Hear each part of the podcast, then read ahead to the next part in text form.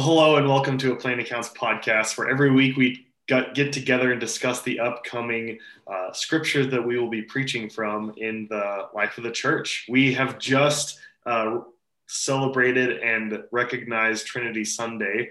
Um, I pray that your uh, time with your people this last Sunday was was a blessing and um, a, a source of peace for you and your people. And we're moving through uh, what in the church calendar, it may be uh, identified a couple of different ways, but uh, second Sunday after Pentecost, kind of acknowledging the continuation of the outpouring of the Holy Spirit and how the Spirit animates us as the people of God. Um, and we're going to look at Mark chapter 3 today. Um, as always, I'm joined with my co host, Pastor Alicia McClintock. Uh, Alicia, how's Trinity Sunday for you? Great. Yeah, really good. Um, I had uh, a guest preacher, so it was nice to have a break. I think it's like it's been my first Sunday off in like a long time, so that wow. was that was great for me. That's wonderful. Yeah. That's yeah. Did you spend some time resting, or did you worship at your church, or were you? Yes. Oh yes, yeah. So I was I was doing a lot of like the service facilitating. Oh, um, oh, wonderful. But, but yeah, not not preaching um, also I'm not preaching this week so that gives me some time to do some like big picture planning as we've like now finally moved through uh, the high holy days of the year and kind of getting set up for like the next season yeah. um, it's great to be able to table the like daily work of sermon prep so that i can do some big picture planning yeah wow that's yeah. wonderful that's uh, I always envy those who are talented at big picture planning because sometimes that's my weak area. So I, that's that's wonderful that you're able to do that. Uh, I look forward to doing some of that myself. uh, um, well, today we're looking at a rather intriguing passage of Jesus being accused of um, operating under the auspices of the devil. Um, his family is brought up, the religious leaders. So let's let's uh let's get into this passage and um, we'll talk about some of the things that we might uh, reflect on as the community of god in this season mark chapter 3 verses 20 through 35 uh, listen to the to the words of mark and the crowd came together again so that they could not even eat when his family heard it, they went out to restrain him, for people were saying, He has gone out of his mind. And the scribes who came down from Jerusalem said, He has Beelzebul, and by the ruler of the demons he casts out demons. And he called them to him and spoke to them in parables. How can Satan cast out Satan? If a kingdom is divided against itself, that kingdom cannot stand. And if a house is divided against itself, that house will not be able to stand. And if Satan has risen up against himself and is divided, he cannot stand, but his end has come.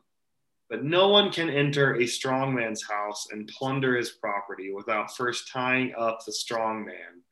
Then indeed the house can be plundered. Truly, I tell you, people will be forgiven of their sins and whatever blasphemies they utter. But whoever blasphemes against the Holy Spirit can never be forgiven but is guilty of an eternal sin. For they had said, He has an unclean spirit. Then his mother and his brothers came, and standing outside, they sent to him and called him. A crowd was sitting around him, and they said to him, Your mother and your brothers and sisters are all outside asking for you. And he replied, Who are my mother and my brothers? And looking at those who sat around him, he said, here are my mother and my brothers. Whoever does the will of God is my brother and sister and mother. The written word of the Lord. Thanks be to God. Actually, what I really want to say after that passage is drama, drama, drama. right? Right? I feel like there's so much going on here that we just get a, like a little picture of uh, something that's happening in Christ's ministry. I know, like, like Jesus has family drama just like everybody else. They're convinced that he is like literally out of his mind, and they're like, "Listen, we have to go get him and take him home and like keep him from hurting himself. And the Pharisees show up and say, Shut you, you're from the devil. and, and then Jesus is like, Oh, tell me more about that. Let me tell you a story. Let me lay a parable on you. You know, I, I think this, oh this me as a pastor feeling sometimes where you're stuck between the expectations of your congregation, the expectations of your family, the expectations of those in leadership over you, whether it be district or general. You know, like you can feel like, oh my gosh, everyone is just after me right now. I don't think of laying a parable down as sort of responding to that. You know, I you know I wish I was level-headed enough to be able to respond that way. No, yeah, I mean, but that's that's so true. It's like uh, Jesus is stuck between so many competing forces of misunderstanding. Like he's he's misunderstood in so many ways, and I find it really intriguing that his response to that is to offer yet another confusing parable that might be misunderstood. right. um, yeah. And all I, because he's performing miracles. Like this is the third chapter in Mark. So it's not like they're they're still getting used to this incredible thing that God is doing. Um, you know, Mark is is something that you've helped illuminate for me really well over the last couple of years. But like Mark starts with the baptism, and like Jesus goes on this onslaught against the kingdom of darkness from chapter yep. one. And because of that, they are calling him out of his mind. Like he is casting, he's performing exorcisms. Like, how could you how could you look at that and say that must be of the devil? Right. And I think the only way that we can make sense of this, or the way that it, it has come to make sense in my mind, happy to hear some other points of view. But I went like when I think about the positions of the Pharisees and the positions of Jesus's family, I just think that they're operating from this understanding that like the world is a certain way. So put your head down, follow the rules, like do the work that's in front of you. His family's like, hey, come back to the carpentry shop and just like fulfill the orders that are waiting for you. Like, come do your work, stop getting in trouble, stop like pretending like you can change the world because this is how it always is, mm-hmm. right? Mm-hmm. And and the Pharisees too, like in a similar way, have this certain idea about who God is, who God's people are supposed to be, what that looks like, and how we get there. And Jesus is showing up with a very different reality, a very yeah. different interpretation of that, and is behaving like the world can change. Mm-hmm. And everybody who is invested in the structures of the old world is like, hey, wait a minute, like, go home, get out of here. like, who do you think you are? Wow. So it brings this huge challenge, I think, of perspective like where are we looking for god and how are we defining because it seems like there's this expectation that god only works this way and if god doesn't work this way it must be the complete opposite. It must be the work of the devil. Right. Yeah. Right yeah if it doesn't fit into this like predetermined box or this like or this way this flow then then it must be the opposite right yeah. it's just like all or nothing kind of thinking For like sure. if it's if it's not the way we say that god works then it cannot be of god at all and therefore must be of the devil um i'd like the, i guess this is the logic that we're seeing play out in in in these accusations mm-hmm. i think one of the big the what makes that challenge a bit uh, scary is that it's not outsiders it's his family like mm-hmm. religious leaders who have been trained to look for god's ways to understand god's ways and this is the incarnate god in their midst like that that's a terrifying reality to really comprehend that those who are seeing jesus physically his miracles you know especially for a culture like ours that says seeing is believing that's not always the case. Like they have witnessed all of these things from God incarnate, and they're calling him working for the devil. Yeah. And I do think it's made it might be helpful to kind of separate the Pharisees' accusations from the the work that his family is trying to do. Mm-hmm. I think if we read Jesus's family generously here, okay. they I think they just maybe want to keep him out of trouble. Sure. Maybe they maybe they do believe him, but they're like, "Hey, listen, the drama is getting real like can you not calm down a little bit like yeah. let's lay low for a second yeah. like we know and understand what you're trying to do but like you're gonna get yourself killed because remember that's also right immediately from the beginning of mark from jesus's first public ministry moment the pharisees are immediately plotting to kill him mm-hmm. um and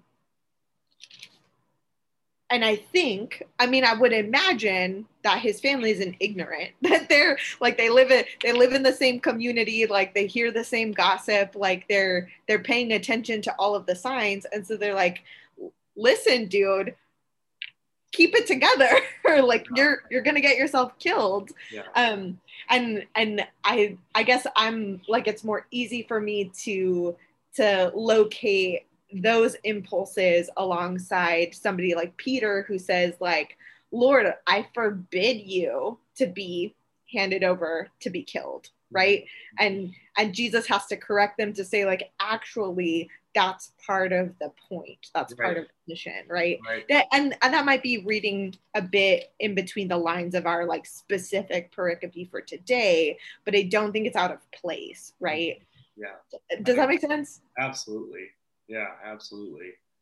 Gosh, that I think that helps to be a bit more generous too to our ourselves that we can misinterpret things, you know, and maybe it's more of a correction to avoid like really stark false binary thinking like either or that like because this doesn't fit with what i believe or what i expect should happen doesn't necessarily mean it's the exact opposite. And like how much of that that either or thinking has shaped our discourse in our society right now that if you are not a Republican, you obviously must be a far left Democrat. If you're not a capitalist, you must be a socialist. Like the, this very either or thinking that that has really caused us to not understand each other or the the functions of God well and it can it can cause us to stumble into even calling the works of God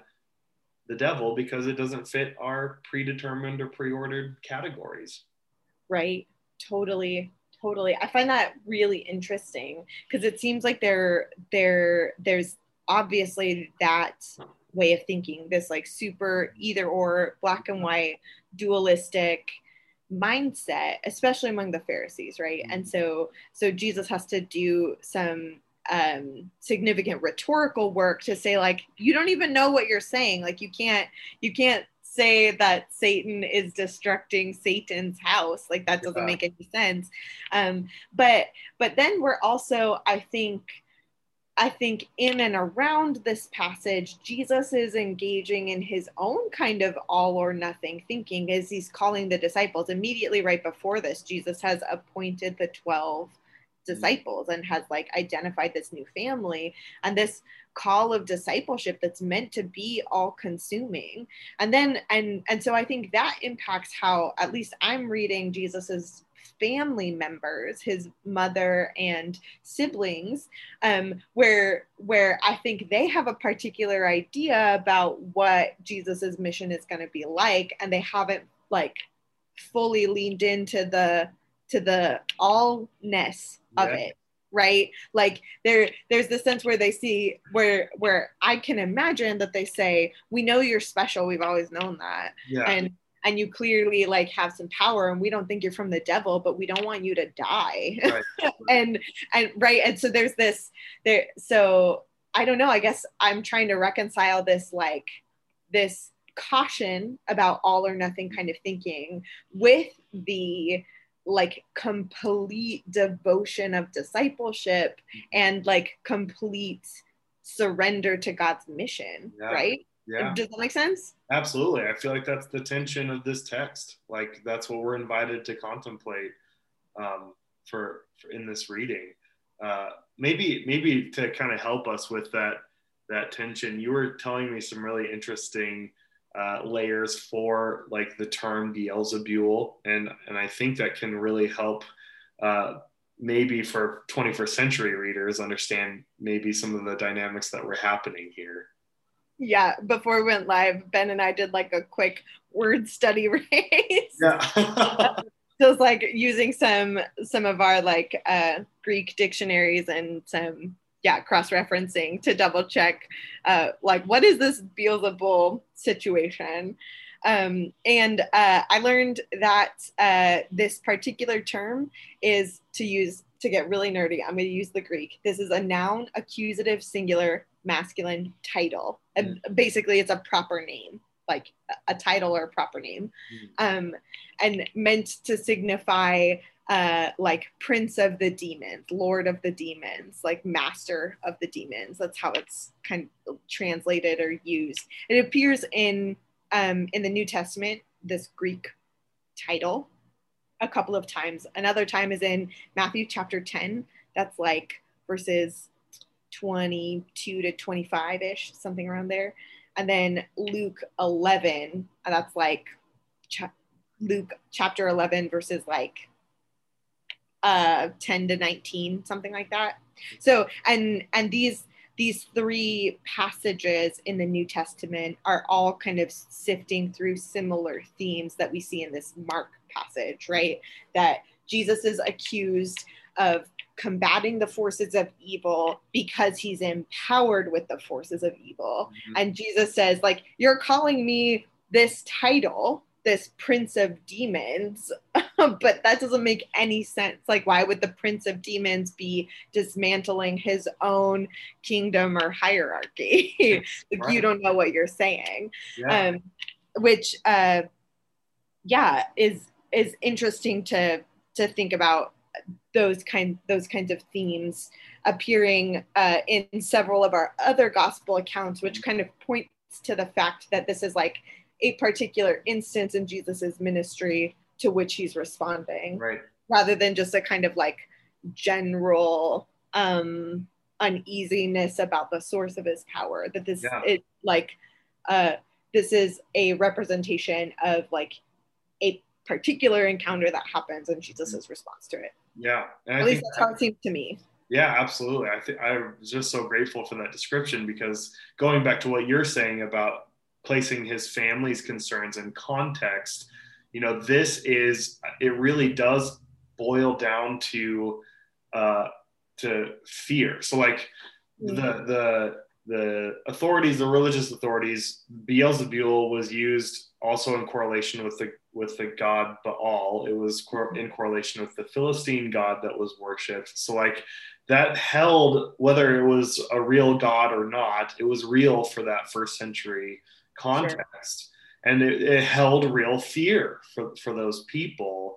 And if you're found in league with them, then there's this need to eradicate you from their midst. And so this concern from the family is like, we don't care whether or not like their accusations are true, but the sheer fact that they're making that accusations puts your life in jeopardy, right? Right. Um, and Jesus is really trying to say, look look at the logic of your accusation here. And i like whether it's it's originally what christ said or the greek translation of it jesus continues to use the word satan rather than beelzebul. And satan is clearly the word for uh, the accuser. And so yeah. he calls peter accuser. He calls you know anyone that accuses the lord of doing not doing the lord's work yeah. is acting satanic.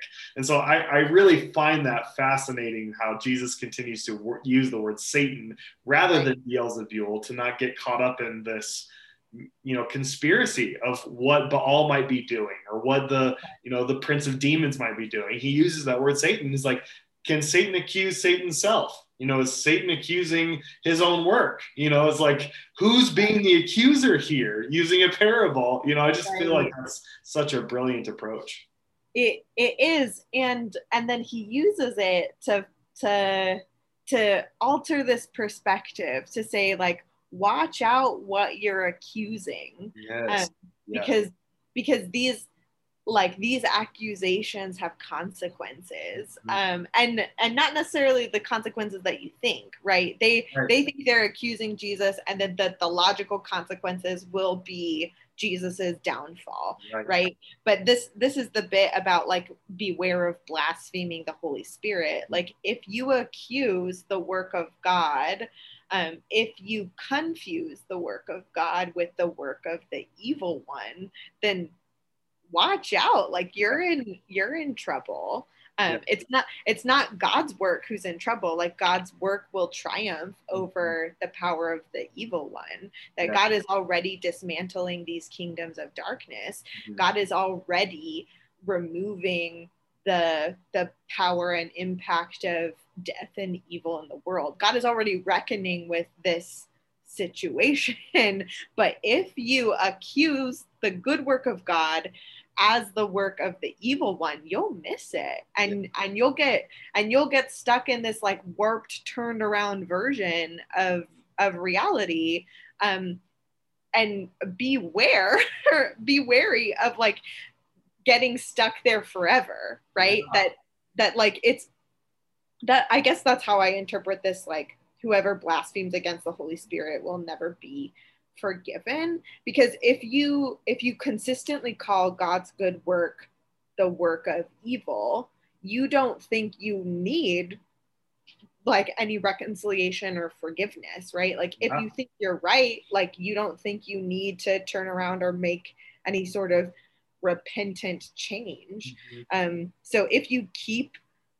accusing god's good work like you're gonna get you're gonna you're gonna miss it. You're gonna get left out. Um, right. And yeah, that's troubling. that's me. gosh, that's so powerful. Like that's such a good connection there because Jesus ends that by saying, and I think this is when the parable turns to the reality of the situation. In verse 30, he said, you know, he ends verse 29 by saying, but is guilty of an eternal sin, end quote, verse 30 for they had said he has an unclean spirit. So, hmm. blaspheming the work of the Holy Spirit, he connects that to what he's being accused of is being yeah. filled with an unclean spirit. And the, he, how scary that is. Like, Jesus isn't saying, I'm looking for people to be. I, being raised fundamentalist, I had nightmares of blaspheming and denying the existence of the Holy Spirit. And I woke up thinking, because I did it in my dream, I'm going to be unforgiven forever. Like I'm damned to hell because I accidentally did that in my dream. Like that happened to me consistently.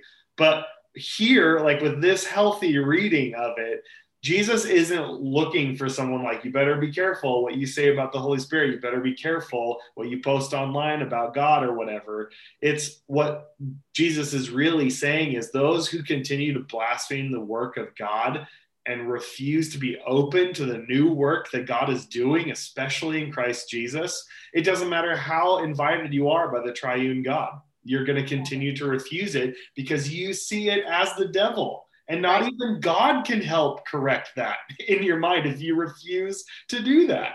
Right, totally. Um, last fall, I spent significant time working through the Old Testament lections, which were from Exodus, and so we mm. talked a lot about Pharaoh and Pharaoh's yeah. heart of of heart, and um, and and it's it's this interesting progression over time. Like Pharaoh hardens his own heart, as in like chooses to be stubborn, chooses to ignore God's request, chooses to deny God's work of freedom and liberation and justice. Um, and but then eventually the story turns and it begins to say like God hardened Pharaoh's heart, um, which the like the way I interpret or read that is that like Pharaoh had made so many choices mm-hmm. um, up until a certain point that he could no longer choose differently right. right that that that so so much of that hardness had become calcified had become permanent uh, and then that's the way the story has of saying like and now there was nothing to be done the domino chain has been knocked over like like there were so many chances to choose differently, but continue to choose the opposite of God's goodness, the opposite of God's freedom, the opposite of God's justice. And there are some irrevocable consequences that come like a tidal wave at the end of the of the pharaoh story um and i think that that's i i get i'm guessing that that's the the vibe of jesus's work here um where he says if you if you continue despite choice after choice after choice after choice to deny god's justice god's freedom God's good work in the world, then like eventually the tidal wave of consequences that come crashing over you can't can't be reversed. Right. Wow. See, that's such a a life-giving and divergent way of of interpreting that than I've you know been accustomed to because it, it, it begs the question and the challenge to my heart like how terrifying is it to be a heart that is hardened by the good things of God? Like ah. for Christ to show up and do these incredible works and for that to harden your heart, what is going on, you know, in right. in your heart and life that that the kindness, the fruits of the spirit that you're seeing, you know, portrayed in front of you, that that hardens your heart rather than brings about receptive soil. Um, right. That's right. Huge totally and I, I, feel like we, we've been talking about some really like heavy stuff sure. lately but, but yeah i mean speaking of speaking of soil that's the next parable included yep. in mark that jesus begins to talk about like okay so what does it mean to cultivate good soil yeah. right like to be receptive to to be open and jesus spends the rest of his ministry talking about all of these things yeah. about about what what does it mean to learn to recognize god's good work and learn to celebrate god's good work rather than responding with fear or defensiveness or i mean it's jesus's blasphemy yeah. here yeah. right um and and and this i guess this is the consistent call of discipleship to yes. orient ourselves to the way that god is moving in the world to orient our vision to the way god sees the world and god sees humanity and then to respond to the call of jesus to participate in that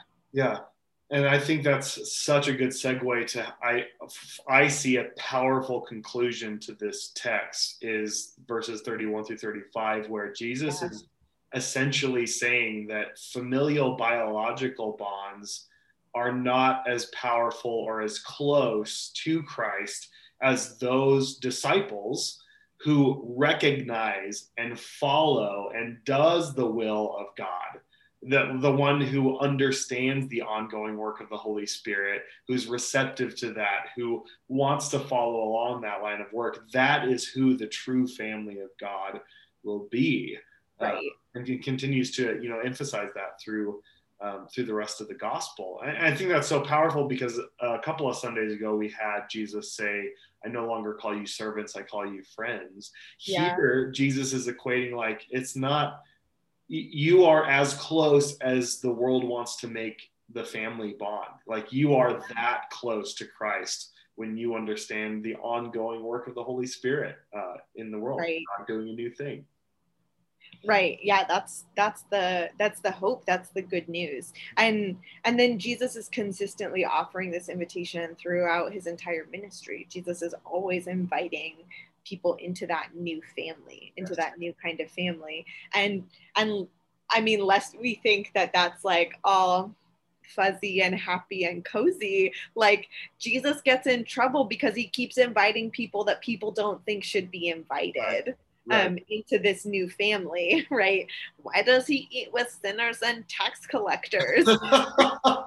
right? Like they don't belong here. And Jesus says, check yourself. They do, because anyone who is doing the will of God belongs to this new family. And and I and and this is I guess the continual shaping and reshaping that Jesus is doing amongst his disciples then and that Jesus is doing amongst us now that there is a new family that Jesus is creating.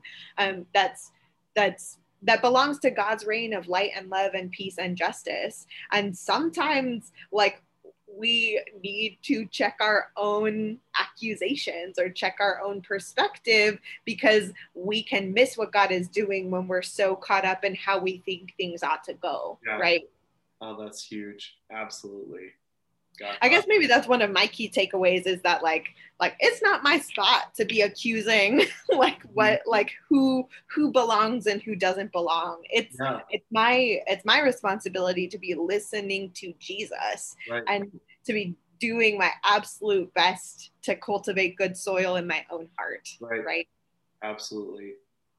I think that's such a good reminder, especially after Trinity Sunday, one of the things that really impacted my heart and something I brought through my sermon was that the, the, the mystery of the Trinity isn't inviting us to figure it out. Like it's not inviting us to compartmentalize, understand who the Son is, who the Holy Spirit is, compartmentalized.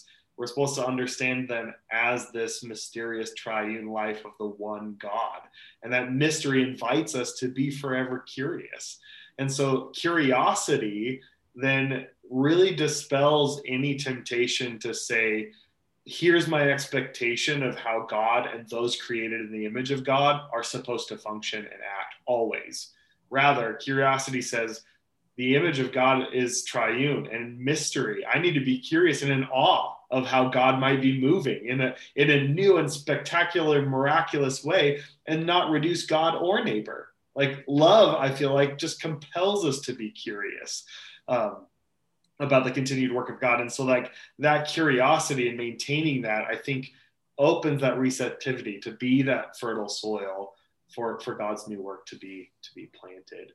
Um, yeah, yeah. I think that key takeaway for me, if if I were preaching this passage this coming Sunday, would really compel me again to talk about some of those maybe either or thinking that we're compelled to fall into because of fear and perhaps you know challenge our hearts to think um, that God is a God of love and not of fear. And how can we then move away from a fearful posture that kind of forces us into a uh, fight or flight mode that says it has to be this or this, rather right. than being filled with love and say, you know what, I have the patience and the hope right now to really just be caught in mystery like, I don't know what's going on fully, but I'm going to walk faithfully in love rather than make either or conclusions.